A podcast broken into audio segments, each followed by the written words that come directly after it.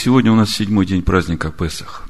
Давайте еще раз прочитаем устав праздника Песах и посмотрим, что Бог говорит о седьмом дне. Книга Левит, 23 глава, с 4 стиха. Вот праздники Господни, священное собрание, которое вы должны созывать в свое время. Первый месяц, 14 день месяца, вечером, Песах Аданая. И в 15 день того же месяца праздник опресноков Господу. Семь дней ешьте опресноки. Первый день, да будет у вас священное собрание, никакой работы не работайте. И в течение семи дней приносите жертвы Господу. Седьмой день также священное собрание. Никакой работы не работайте. Сегодня тот седьмой день праздника Песаха и опресноков, тот день, когда мы собираем священное собрание и никакой работы не делаем. Скажите мне, чем особенен этот седьмой день? Что произошло в этот седьмой день? Почему Бог его отделяет от всех других дней праздника Песах, и так же, как первый день называет днем священного собрания, никакой работы не работать. Кто знает, что произошло с народом, который Бог вывел из Египта в седьмой день? Давайте откроем книгу «Исход», 14 главу, и посмотрим, что же произошло в этот день. Я сегодня хочу продолжить тему, о которой мы говорили в прошлый шаббат. Знаем ли мы самих себя? То ли мы, чем должны быть? Книга «Исход», 14 глава, как раз описывает события седьмого дня, когда народ перешел через Черное море. Мы посмотрим, как это было, что там было, и постараемся понять, чему это учит нас. И сказал Господь Моисею, говоря, «Скажи сынам Израилевым, чтобы они обратились и расположились станом перед Пи-Хагерофом, между Мигдолом и между морем, между Валцифоном, напротив его поставьте стану моря. Три дня прошло с того момента, как народ вышел из Египта, и народ сопровождали фараоновы скороходы, которые как бы смотрели, что делает народ, и давали информацию фараону. И когда прошло три дня, эти скороходы начали говорить Моисею, вы же обещали на три дня пути, вам пора возвращаться. И вот мы читаем, Бог говорит Моисею, скажи сынам Израилю, чтобы они обратились, то есть повернулись назад. Они как бы шли из Египта в сторону обетованной земли, это на северо-восток. И вот в этот момент они разворачиваются и практически начинают идти в обратную сторону, но в итоге приходят к этому Пихагерофу, и ситуация такая, что впереди море, с обеих сторон горы, и сзади, значит, Египет. И фараон, когда услышал, что народ заблудился, мы читаем дальше, это Бог Моисею говорит, и скажет фараон о сынах Израилевых. Они заблудились в земле сей, заперла их пустыня. И Бог продолжает говорить Моисею, а я ожесточу сердце фараона, и он погонится за ними. И покажу славу мою на фараоне и на всем войске его. И познают египтяне, что я Господь. И сделали так.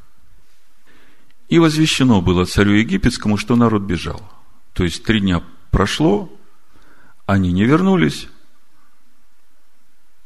возвещают об этом фараону, и обратилось сердце фараона и рабов его против народа сего. И они сказали, что это мы сделали, зачем отпустили израильтян, чтобы они не работали нам. Фараон запряг колесницу свою, народ свой взял с собой – взял 600 колесниц отборных и все колесницы египетские, и начальников над семьями, И ожесточил Господь сердце фараона, царя египетского, и он погнался за сынами Израилевыми. Сыны же Израилевы шли под рукой высокою.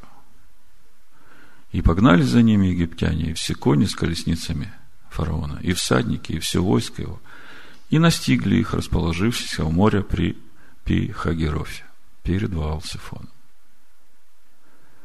Фараон приблизился, и сыны Израилева оглянулись, и вот египтяне идут за ними, и весьма устрашились, и возопили сыны Израилева к Господу. И сказали Моисею, разве нет гробов в Египте, что ты привел нас умирать в пустыне? Что это ты сделал с нами, выведши нас из Египта? Не это ли самое говорили мы тебе в Египте, сказав, оставь нас, пусть мы работаем египтянам, ибо лучше быть нам в рабстве у египтян, нежели умереть в пустыне. Но Моисей сказал народу, не бойтесь, стойте и увидите спасение Господне который Он соделает вам ныне. Ибо египтян, которых видите вы ныне, более не увидите вовеки. Господь будет поборать за вас, а вы будьте спокойны. Итак, седьмой день праздника Песах. Уже была радость свободы от Египта. Было свидетельство этих десяти казней. Казалось бы, с Египтом все закончено. И тут Египет собирает всю свою армию, все, что у него есть, и начинает гнаться за теми, кого Бог выводит из Египта. Мы читаем, что сыны Израилева испугались. Более того, начали предъявлять претензии Моисею, зачем ты вывел нас из Египта? Скажите, Моисей выводил народ из Египта? Или Бог? Бог. Конечно, Бог. И народ это понимал. Но мы сейчас говорим не о народе. О том, чтобы нам извлечь урок из того, что произошло в седьмой день, чтобы это нам помогало сегодня, сейчас.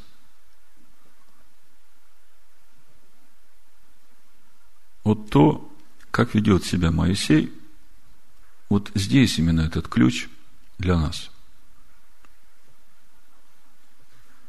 Моисей внешне выглядит очень спокойным. Моисей знает весь замысел Бога. Бог ведь ему еще до того за три дня сказал, как это будет. Вы вернетесь назад, вы станете вот на этом месте, я ожесточу сердце фараона, он погонится за вами, и вот тогда все произойдет. Моисей это все знает.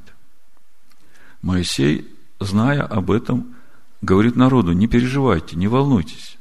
Все будет хорошо, Бог обещал. Будьте спокойны. И в 15 стихе мы читаем, и сказал Господь Моисею, что ты вопиешь ко мне. То есть мы как бы видим, внешне Моисей очень спокоен, призывает народ тоже быть спокойным. И вместе с тем мы видим, что внутри он вопит к Богу. Скажите, вот в нашей жизни, когда приходит такая теснота, когда кажется, что обстоятельства сильнее нас, и мы в таком состоянии, что можем только вопить к Богу. Все проходили через такие ситуации. Так вот, смотрите, что Бог говорит Моисею. Скажи сынам Израилевым, чтобы они шли, а ты подними жезл твой и простри руку твою на море и раздели его. И пройдут сыны Израилевы среди моря по суше. Что здесь произошло? Почему Моисею надо было что-то сказать? Почему Моисею надо было что-то сделать? Это надо было сделать именно тогда, когда Моисей понимал, что единственное, что осталось, вопить к Богу. О чем здесь? Давайте попробуем посмотреть на Моисея глазами новозаветнего верующего. Мы знаем, что Моисей кратчайший из всех людей. Если посмотреть Исаию 63 главу, в 11-12 стихе мы именно об этой ситуации читаем. Пророк Исаия, Бог говорит через Исаию. Тогда народ его вспомнил древние дни Моисеевы. Где тот, который вывел их из моря с пастырем овец своих? Где тот, который вложил в сердце его святого духа своего, который вел Моисея за правую руку, величественную мышцу своею, разделил перед ним воды, чтобы сделать себе вечное имя? Что мы видим из этих слов пророка? Мы видим, что Бог Авраама, Ицхака и Якова вложил в сердце Моисея своего духа. И в то время, когда Моисей вопит к Богу, Бог ему говорит, Моисей, ты просто скажи, я же в тебе, ты мои уста. Скажи народу, чтобы они шли, Простри руку свою на море, и оно расступится. Это то, о чем мы говорили в прошлый шаббат. Бог в Иешуа Машехе. Тот Бог, который воскресил его из мертвых. С той же самой силой, которая воскресила его из мертвых, живет в каждом сердце, которое приняло его которое рождено свыше. И мы говорили, что единственная проблема на сегодня в нас в том, что мы, давая ему жить себе, все еще не даем ему жить через нас. И все только потому, что мы на себя смотрим, как ветхие Адамы. Ну, живет во мне Сын Божий. Да, я ощущаю его присутствие. Ну, кто я такой? Это Моисей, вот он такой, и пророки. Апостол Павел все письма пишет. И говорит, братья, возлюбленные, да коли вы не увидите разницу между умственным знанием Бога и могуществом силы Его в тех, которые посвятили себя святой жизни.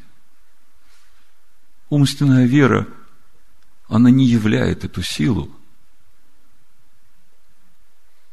Смотрите, уже в седьмой главе книги Исход мы читаем о Моисее. Первый стих. Господь сказал Моисею, смотри, я поставил тебя Богом фараону. На иврите я поставил тебя Элогим, всесильным фараону. О чем это говорит? Бог говорит, я поставил тебя всесильным фараону. И когда мы видим, что происходит в Египте, мы видим, что все начинает происходить. Каждая казнь. Только после того, как Моисей говорит слово. Когда Бог сказал, что я тебя поставил всесильным фараону, то надо понимать, что Бог говорит, Моисей, ты теперь стал полностью моими устами. Тебя уже нет. Я буду говорить через тебя. То же самое Господь делает и с нами. Если мы действительно слушаем голос Его, соблюдаем заповеди Его повеления и уставы – всем сердцем и всей душою. То есть с благоговением и святостью светим то, что Бог называет святым. И когда мы это делаем, написано, Бог освящает нас и становится нашим Элогим.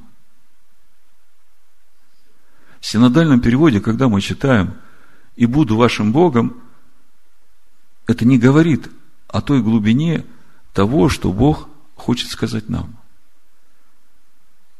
Вот давайте Левит 22 главу откроем. с 31 стиха можно прочитать. «И соблюдайте заповеди мои, и исполняйте их. Я, Адонай, Господь. Не бесчестите святого имени моего. Если я спрошу вас заповеди мои, святое имя мое, о чем это? Это одно и то же или что-то разное? Как? Одно и то же.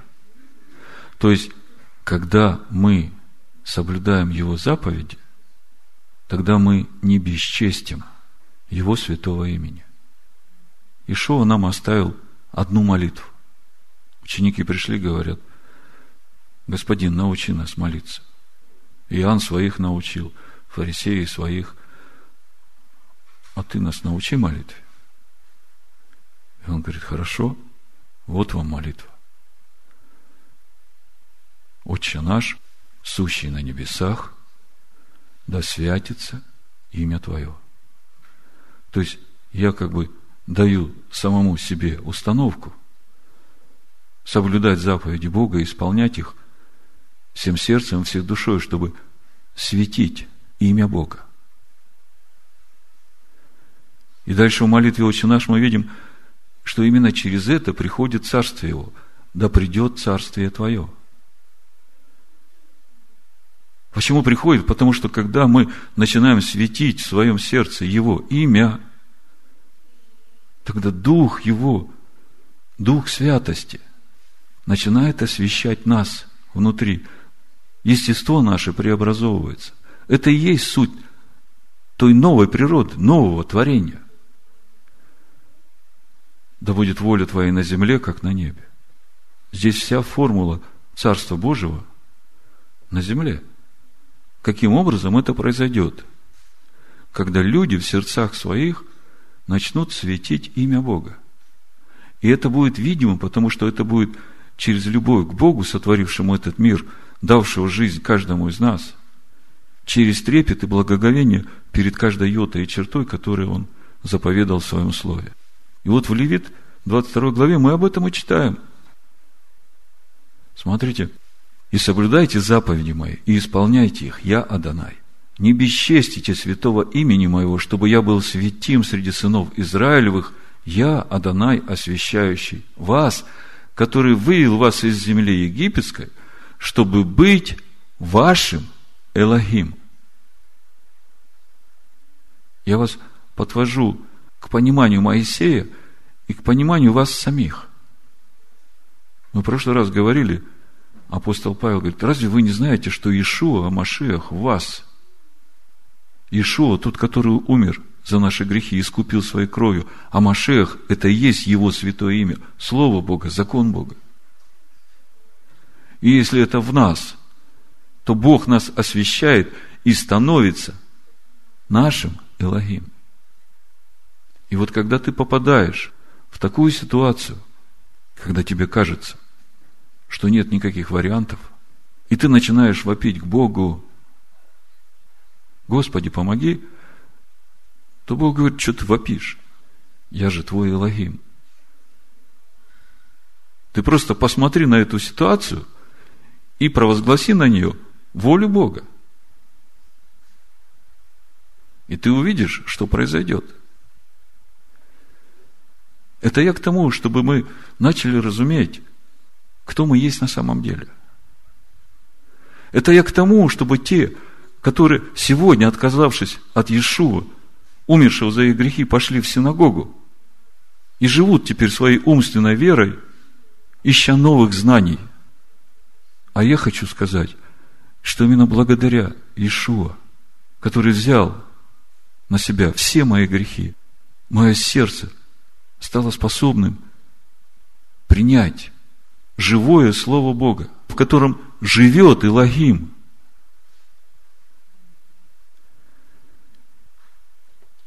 Смотрите, как велика сила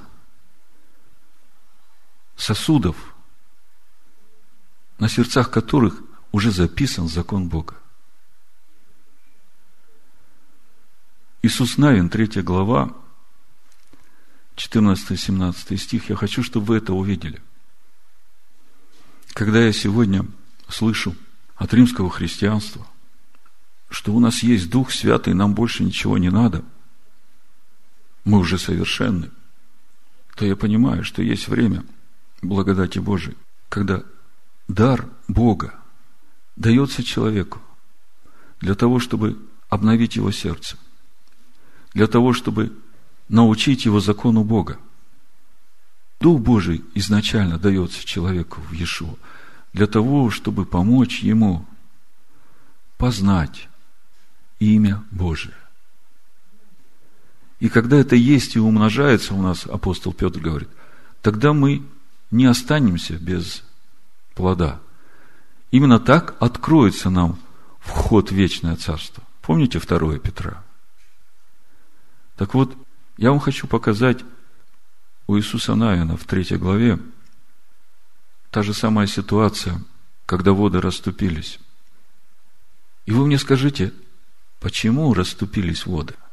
Иисус Навин, 3 глава, 14 стиха. Итак, когда народ двинулся от своих шатров, чтобы переходить Иордан, и священники понесли ковчег завета перед народом. Еще раз, священники понесли ковчег завета. Кто понес? Священники. Что понесли? Ковчег завета. Что в ковчеге? Завет. Десять заповедей. В Новом Завете мы читаем, Иешуа сделал нас священниками.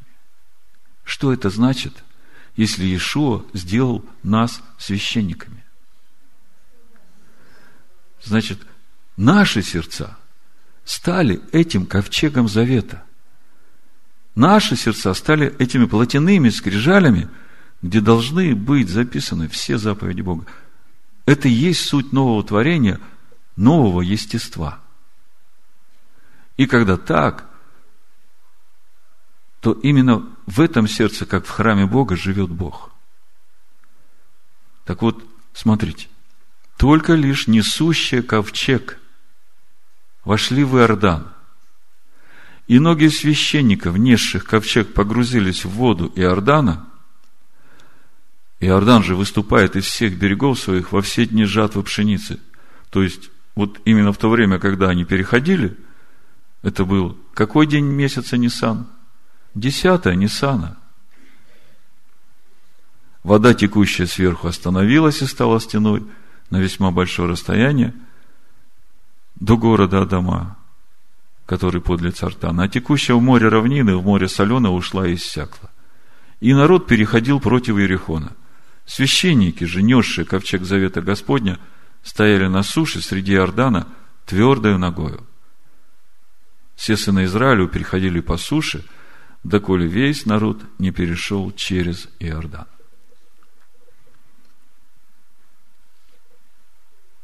Бог Моисею говорит, Моисей, почему ты вопиешь? Скажи этому морю, оно расступится священники, несущие ковчег, входят в воду, и вода останавливается, они переходят по суху. Весь народ переходит по суху, пока священники стоят в воде. О чем это? Если Машех живет в тебе, если ты попал в безвыходную ситуацию, если ты светишь имя Бога всем сердцем и всей душою, то Бог становится твоим Илогим всесильным твоим. И тогда в твоей безвыходной ситуации, когда ты полностью осознаешь свою немощь, это именно то состояние, когда Бог через тебя может явить свою силу. Во втором Коринфянах, в 12 главе, именно эту мысль можно увидеть. С 9 стиха Павел говорит – но Господь сказал мне, довольно для тебя благодати моей, ибо сила моя совершается в немощи. И когда я смотрю на слово «немощь», это по стронгу 769 номер, на греческом «астхен эйя», то значение этого греческого слова – немощь, бессилие, слабость. И Бог говорит, вот когда ты немощен, бессилен, слаб, то есть ты сам себя считаешь как ничего не значащим, то именно в таком состоянии через тебя является моя сила. И Павел говорит, и потому я гораздо охотнее буду хвалиться своими немощами, чтобы во мне обитала сила Машеха. Посему я благодушествую в немощах, в обидах, в нуждах, в гонениях, в притеснениях за Машеха, ибо когда я немощен, тогда силен. Когда-то я написал такое небольшое стихотворение, называется «Вера слабых». Послушайте. Есть вера сильных человеческим духом,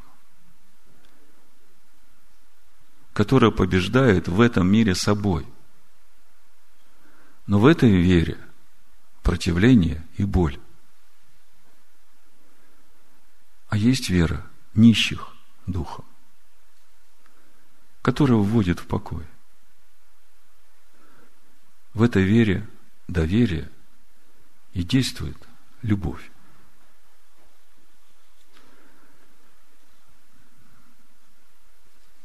В Исаии 57 главе, 15 стихе Бог так и говорит. Так говорит высокий и превознесенный, вечно живущий, святое имя Его.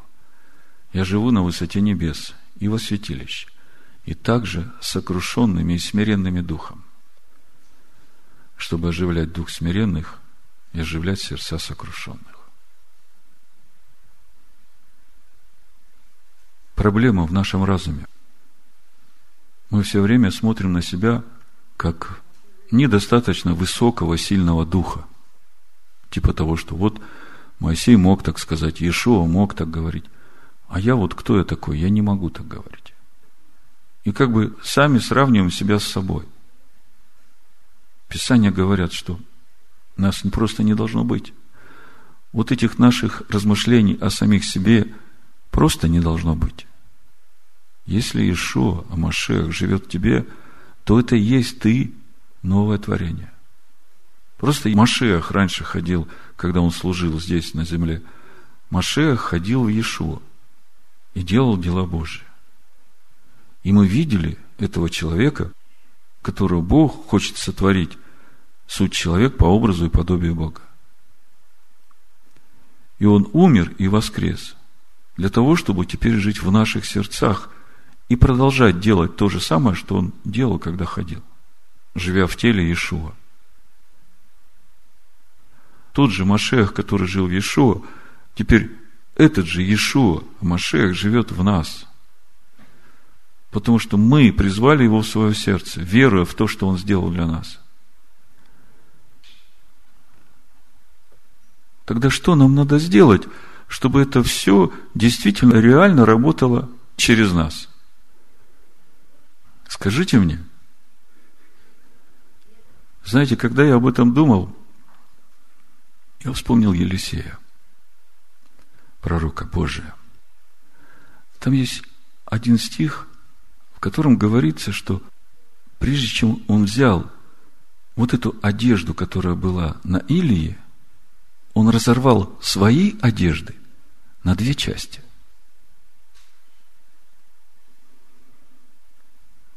Давайте прочитаем, и пока я буду читать, вы попробуйте ответить себе.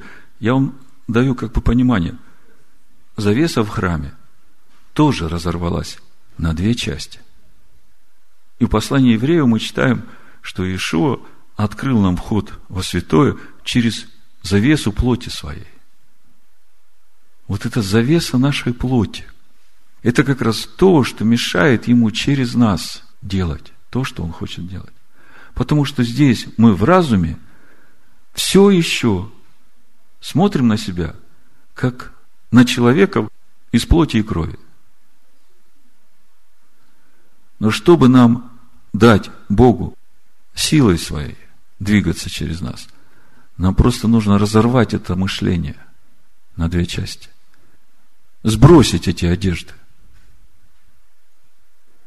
Вот послушайте, 4 царство, 2 глава, с 8 стиха. «И взял Илия милость свою, и свернул, и ударил ею по воде. И расступилась она туда и сюда, и перешли оба посуху. Помните, мы в шаббат читали о Павле, что люди брали одежду с него, опоясания, платки, клали на больных, и они становились здоровыми. О чем это? О том, что одежды святого, они святые. Они наполнены той же самой силой Бога, которая живет в этом святом. Так вот, это к тому, чтобы вы понимали, почему именно эту милость, это накидка, которая на нем. Он берет ее, ударяет по Иордану, и вода расступается. Перешли оба посуху. Когда они перешли, Илья сказал Елисею, проси, что сделать тебе, прежде нежели я буду взят от тебя. И сказал Елисей, дух, который в тебе, пусть будет на мне вдвойне.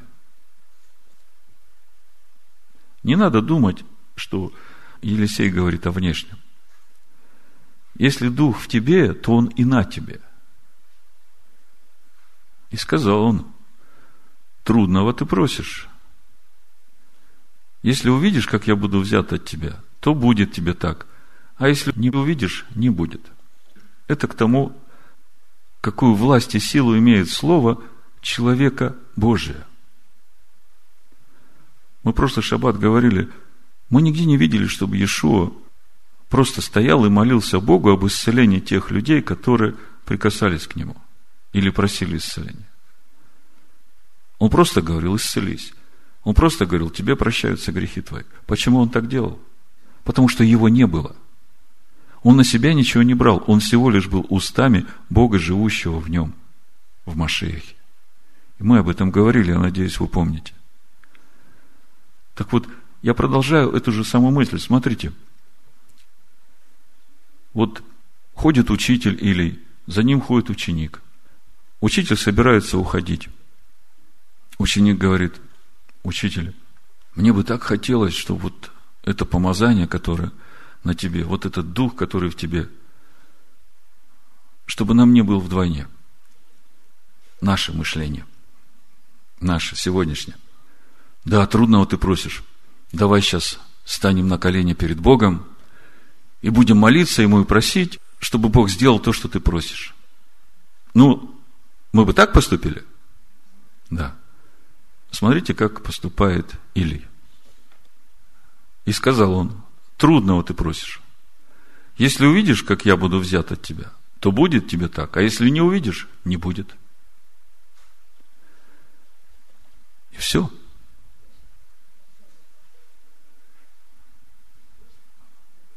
Это молитва? Это молитва? Это не молитва. Ну, раз мы об этом заговорили, я вам еще один пример покажу про Илия. У Якова 5.17 в Новом Завете мы читаем, Илья был человек, подобный нам. Это я к тому же, что мы такие же. Якова 5.17. И тут мы читаем, и молитвой помолился, чтобы не было дождя. И не было дождя на землю три года и шесть месяцев.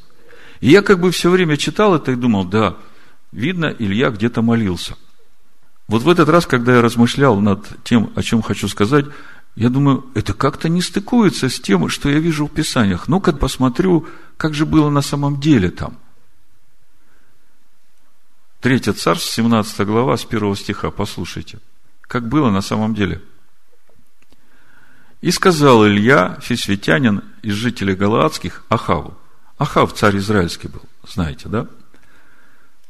То есть Илья только сказал, послушайте, Ахаву, жив Господь Бог Израилев, перед которым я стою. в сии годы не будет ни росы, ни дождя, разве только по моему слову. И все. Илья где-нибудь молился здесь? Если это можно назвать молитвой, то да. Но это же не молитва, это просто э, власть Бога через уста человека Божия. Он сказал, жив Господь, перед которым я стою. А все остальное уже это слова Бога. Он сказал и стало. Так мы в Новом Завете читаем, что Илья был такой же человек, как мы. Скажите тогда, что мешает нам говорить Слово Божие с такой же властью, как говорил Илья? Причем добавляют, но если я скажу, то может быть еще, разве только по слову моему. То есть дождя не будет все годы. Три года и шесть месяцев. Однозначно. Но если я скажу, то будет. Я не знаю, если бы я вам не говорил всего, что я уже говорю э, второе служение вам подряд, то можно было подумать, ну, Илья много на себя берет. Но нет же – как раз Ильи здесь вообще нет. Вот то, о чем я хочу сказать. Возвращаемся в 4 царь 2 главу. Илья говорит, увидишь, как я буду взят от тебя? Будет так. Не увидишь, не будет. Когда они шли дорогу и разговаривали, вдруг явилась колесница огненная и кони огненные, и разлучили их обоих, и понесся Илья в вихре на небо. Елисей же смотрел и воскликнул, «Отец мой, отец мой, колесница Израиля и конница его» и не видел его более. И схватил он одежды свои и разодрал их на две части. То есть, прежде чем взять вот эту милость Илья, он что-то такое сделал, чего я долгое время не мог понять. Он разодрал одежды свои. Он отказался от своей собственной праведности, от всех своих дел, которые он делал и мог бы еще сделать, доказывая Богу свою верность. Он просто сокрушился и сказал, Бог, я ничто. Вот я полностью открываю себя для Тебя. Я это так вижу. Именно поэтому Бог запретил священникам – разрывать свои одежды. Потому что священники уже сосуды Бога. На них уже слава Бога. Они уже носят ковчег Бога. А вы священники? И поднял милость Илии, упавшую с него, и пошел назад, и стал на берегу Иордана. И взял милость Илии, упавшую с него, и ударил ею по воде, и сказал – где Господь Бог или Он самый. И ударил по воде, и она расступилась туда и сюда. И перешел Елисей. Где этот Бог теперь? В Елисее.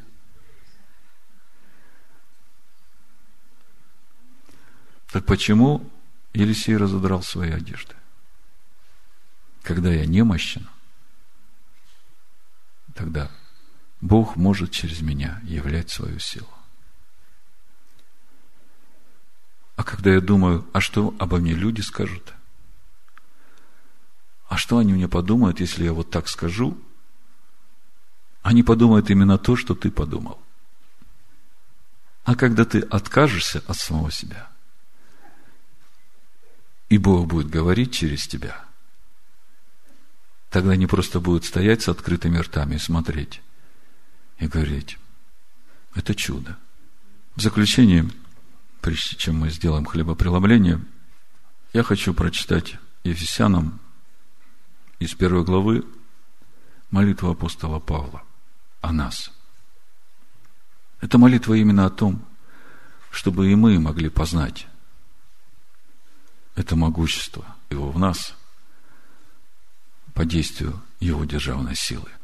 Той самой силы, которой он воздействовал Иешуа Машехе и воскресил его из мертвых. Это же самая сила в нас. 16 стиха и вся нам первая глава. Непрестанно благодарю за вас Бога, вспоминая о вас в молитвах моих, чтобы Бог Господа нашего, Ишуа Машеха, Отец Славы, дал вам духа премудрости и откровения к познанию Его, и просветил очи сердца вашего, дабы вы познали, в чем состоит надежда призвания Его, и какое богатство славного наследия Его для святых, и как безмерно величие могущества Его в нас, верующих, по действию державной силы Его. Как безмерно величие могущества Его в нас, верующих, под действие державной силы Его. Это нам познать надо. Это есть. Которое Он воздействовал в Машехе, воскресив Его из мертвых и посадив одесную себя на небесах превыше всякого начальства и власти, и силы, и господства, и всякого имени, именуемого не только в всем веке, но и в будущем. И все покорил под ноги его, и поставил его выше всего главою общины, эклезии, которая есть тело его, полнота, наполняющего все во всем. Послушайте, если мы принадлежим Его телу, Его телу, то в его теле та самая державная сила Бога, которая действовала в нем, которая воскресила его из мертвых.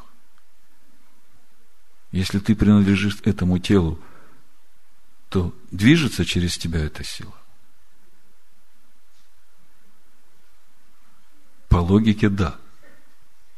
А по сердцу? Вот здесь разница – между умственной верой и живой верой, которая в сердце. И вот я хочу сегодня с вами преломить хлеб, чтобы мы искали не умственных знаний, а чтобы мы искали живого Бога, чтобы мы всегда искали лица Его и силы Его. Да благословит всех нас Всевышний в имя Машеха Иешуа. Амин. Шо. Амин. Шо. Амин. Шо. Амин. Шо. Амин.